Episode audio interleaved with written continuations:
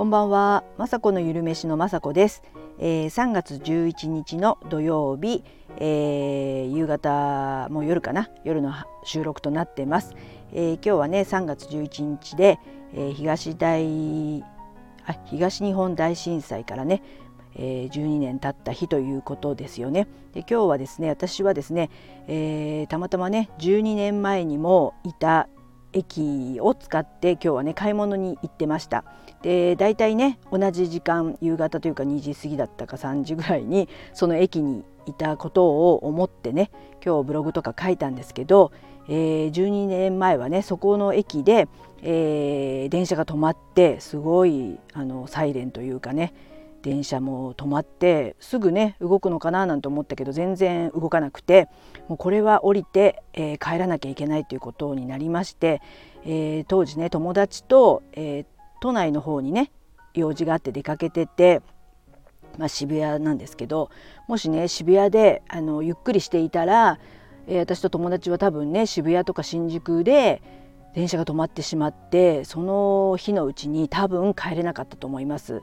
えー、当時はですね下の子供が小学校5年生だったので、えー、今から思ってもね帰れなかったと思いますとちょっとね怖かったですよね。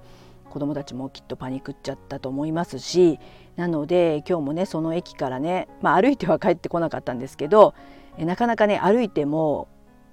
何キロあるのかな結構ね、えー、まあまあ疲れる、えー、時あのねあの距離なんですけどもまあ、当時はですねその下の子が一人で帰ってきて多分泣いてるんじゃないかなって勝手に想像してもう携帯とかもない時だったのであの友達とあの歩いてね帰りました。橋とか渡ってすごくね人がぞろぞろと歩いてましてどうなっちゃうんだろうと思って人がすごいねみんな歩いてて電車も止まってますし車は渋滞してますしって感じででなんとかね家に着いて、えー、帰ってきたら一番下の子がいなくて、えー、でもま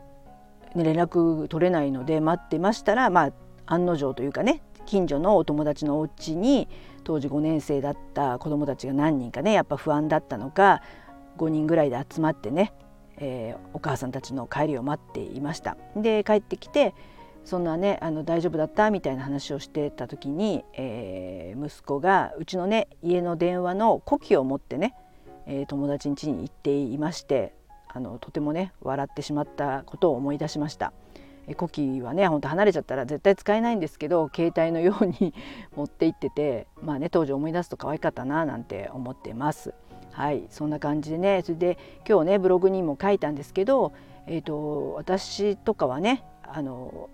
あの福島とかではなかったのであの12年経ってねこうやって思い出すこともありますけどやはりね忘れてしまうこともあったりします。でも、えー、東日本の方たちはまだまだね復興最中ということで忘れてはいけないですし私たちもね、えー、同じいつね日本はもうどこでもねこういった震災が起こる国であると思いますので、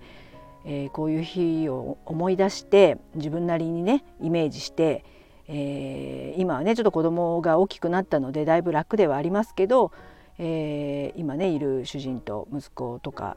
の分というかね備蓄とかをねまたちゃんと考えていきたいななんて今日思いました。で今ね備蓄も、えー、だいぶね旦那さんがね水だとか買ったりとかあと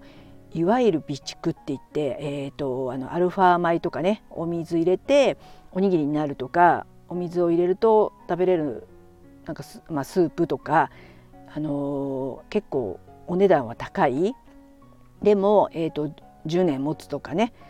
ザ、えー、保存食みたいなやつはねあるんですよでもそれって意外に 10, 10年はまああっという間じゃないですけど5年とかでああのもうそろそろその玄米リゾットとかがなんか箱であったんですけど前一回食べたんですけどあまりね美味しくなかったんですよ。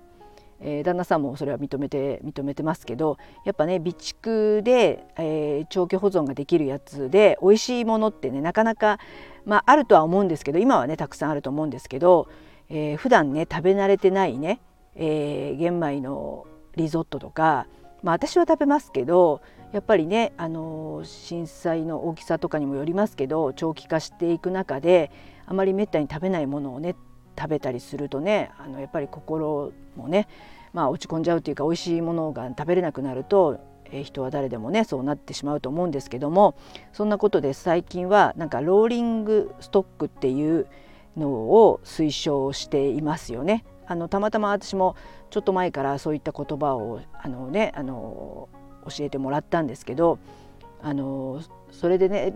まあ、要は普段食べるものを、えー、多めにストックして、えー、それをあの普段から食べてでなくなったらまあ買い出すああいう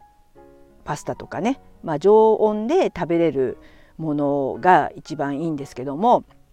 そういったあのものもね最近はあるので、えー、あのストックしといてなくなったらまた買い足すって言ってこう回してね、えー、あの賞味期限を確認しつつあの食べるっていうことで、えー、一つにねあの乾物のローリングストックもいいというふうに言われてて、まあ、乾物もねあの私は比較的あの好きなので食べるんですけども、えー、まだあんまりねあの食べないご家庭とかもあると思うんですけども、えー、乾物ってねすごく栄養価が高いですしストックしやすいというものなので普段からね、えー、ちょっと乾物を使った料理だとか作って味に慣れて置いとくと、えー、震災の時にあこれ使ったものであの例えばね切り干し大根で、えー、水で戻してサラダにしようとかそんな感じであの覚えとけばねできますしあとは私も最近あの高野豆腐よく使ったねあのスイーツとかを YouTube とかでも上げてるんですけど、えー、まあちょっとね粉にしなくちゃいけない面倒くささはありますけどあの甘いものがどうしても食べたくなったら高野豆腐をちょっとね削って粉にしてそこにねちょっとお水とか入れてパンケーキ風にしたりとかあとは車麩とかもね麩も、えー、ストックしとくと、あのー、ストックしてあるね牛乳とかがあれば戻して、えー、フレンチトーストとかができるので、え少しずつねもういつねあの震災とかが災害が起きるかもしれませんのでこういっった風にね乾物を使った料理をね普段から食べるのもいいんじゃないかななんて思ってます。あとは私は大好きなんですけどオートミールもすごく優秀なというかね栄養価が高くてあれは本当あの本当お水とか入れればすぐふやけてそのまま食べれる加熱しなくてももともと加熱されているものだと思ってますのでそれを、えー、少しね牛乳とかで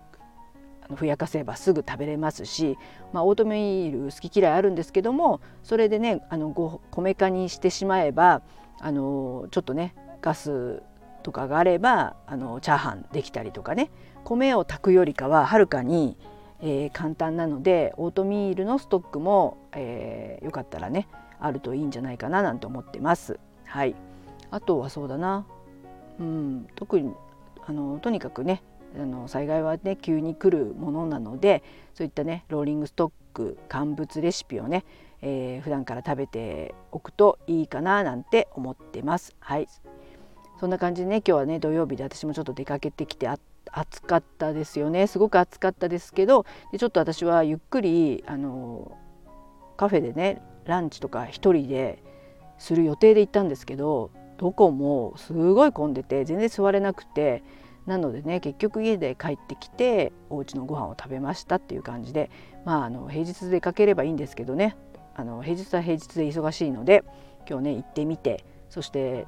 12年前ここの駅にいたななんていうことを思い出しながら帰ってきました。はい。最後まで聞いていただきいつも本当にありがとうございます。雅子のゆるめしの雅子でした。